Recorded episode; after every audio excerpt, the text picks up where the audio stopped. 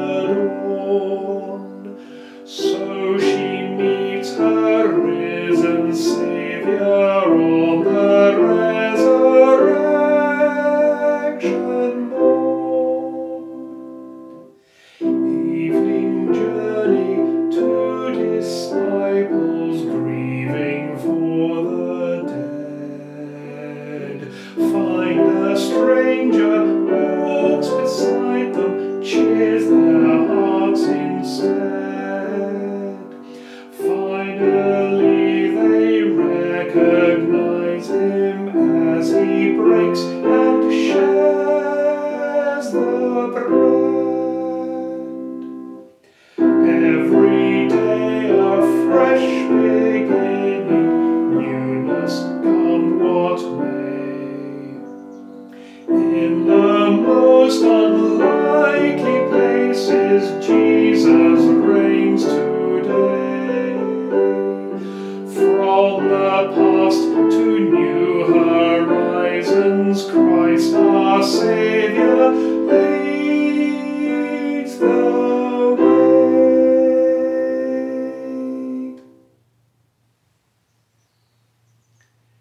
Let us receive new life in Christ as we confess our sins in penitence and faith. Like Mary at the empty tomb, we fail to grasp the wonder of your presence. Kyrie, Kyrie eleison. Kyrie, Kyrie eleison. Like your disciples behind locked doors, we're afraid to be seen as your followers. Christe, Christe eleison. Christe, Christe eleison. Like your friends on the road to Emmaus, we are slow to believe. Kyrie, Kyrie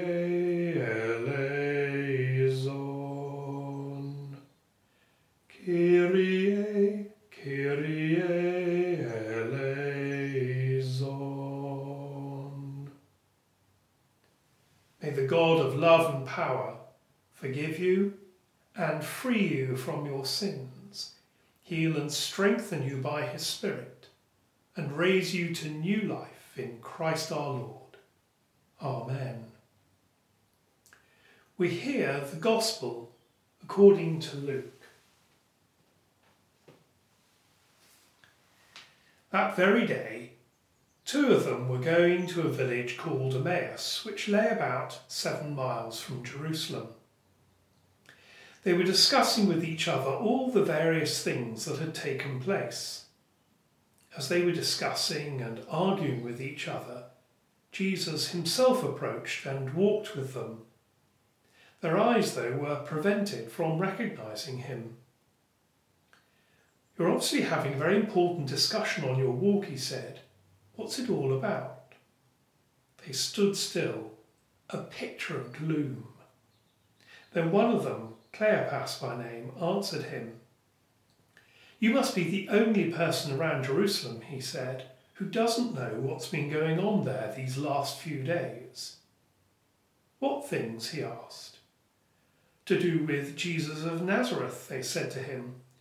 He was a prophet. He acted with power and he spoke with power before God and all the people. Our chief priests and rulers handed him over to be condemned to death, and they crucified him. But we were hoping that he was going to redeem Israel.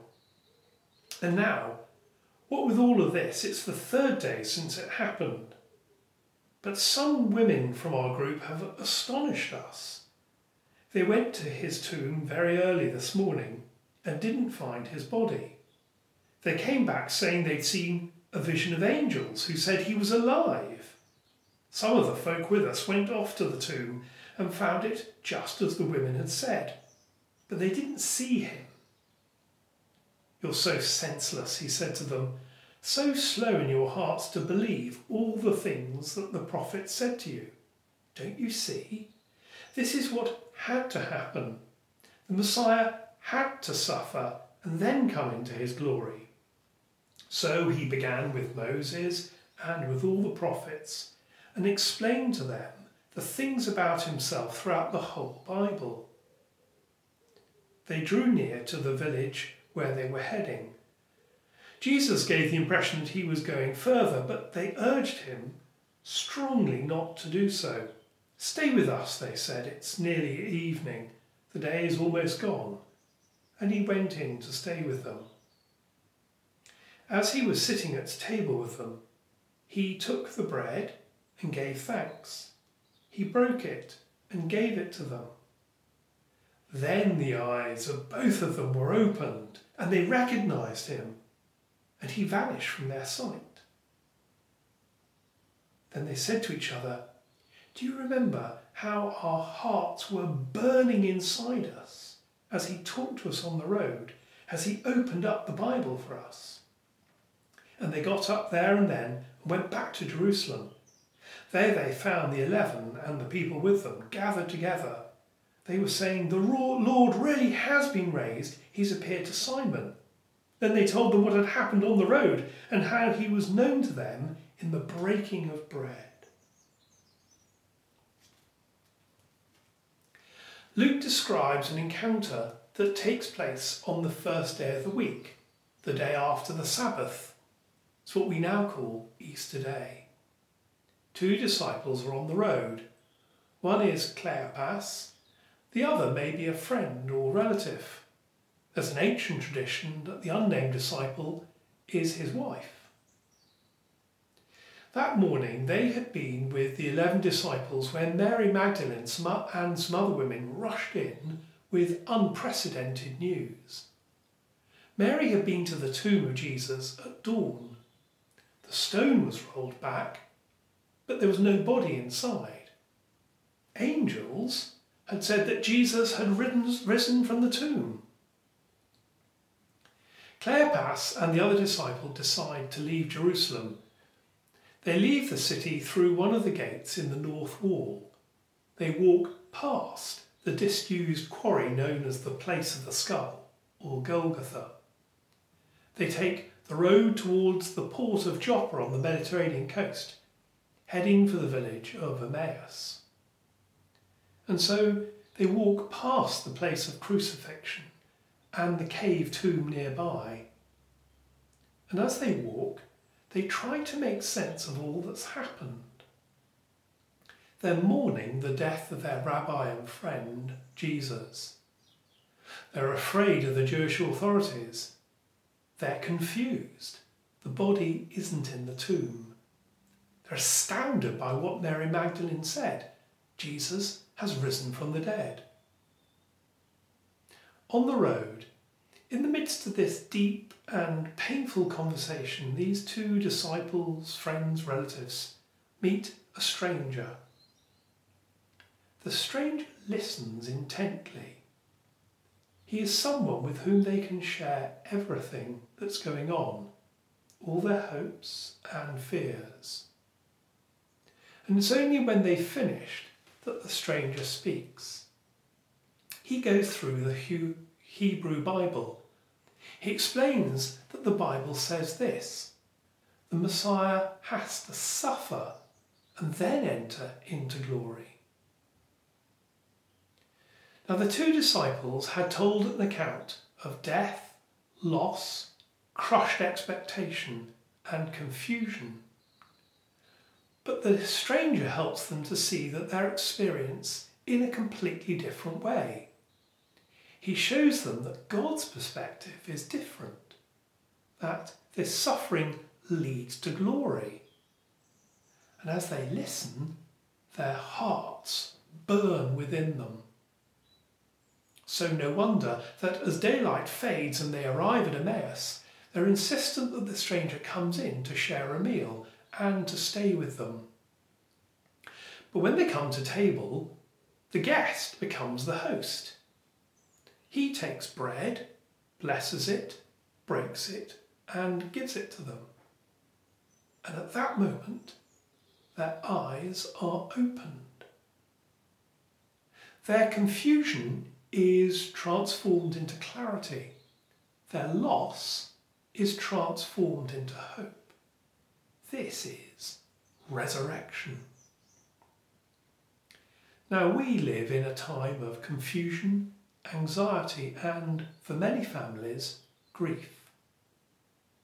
What happened on the road to Emmaus can encourage us to be more honest with one another about what we're feeling and experiencing. It can encourage us to be honest with God because Jesus is beside us and he is listening. And it also encourages us to listen carefully for a different perspective, God's perspective. And God is waiting to set our hearts on fire.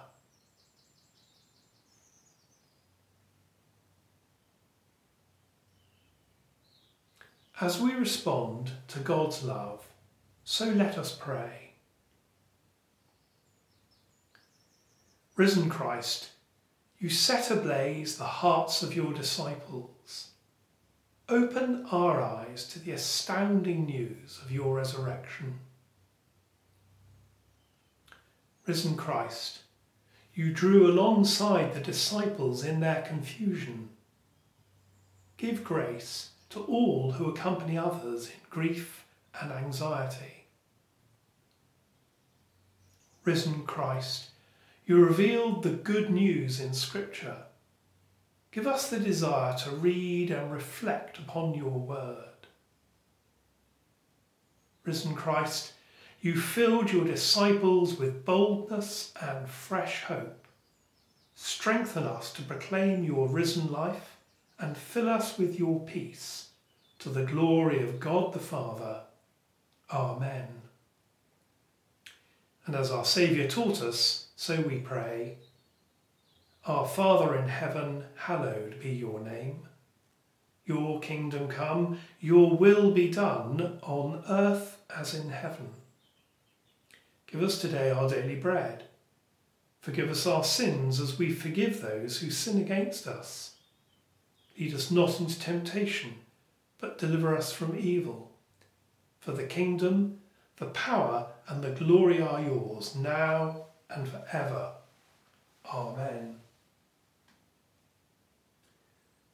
The final hymn is Jesus Lives.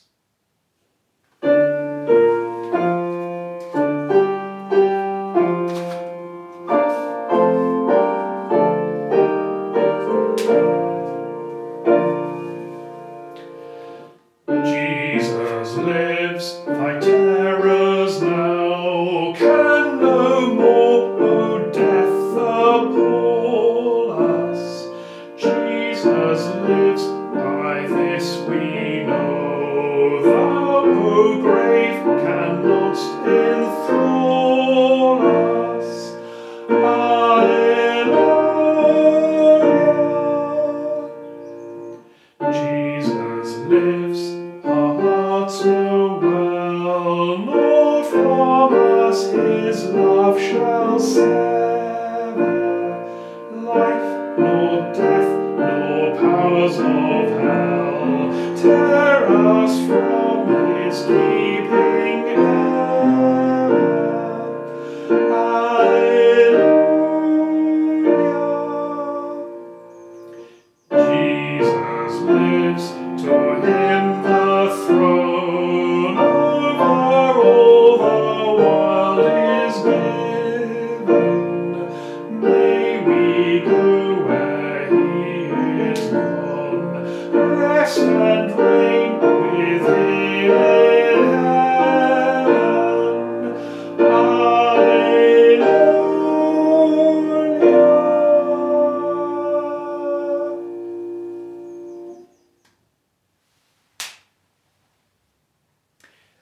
our worship concludes, we ask for God's blessing. May Christ, who out of defeat brings new hope and a new future, fill you with his new life. And the blessing of God Almighty, the Father, the Son, and the Holy Spirit be with you this Easter and forevermore. Amen. And so, friends, be alive with the risen life of Christ within you. Hallelujah.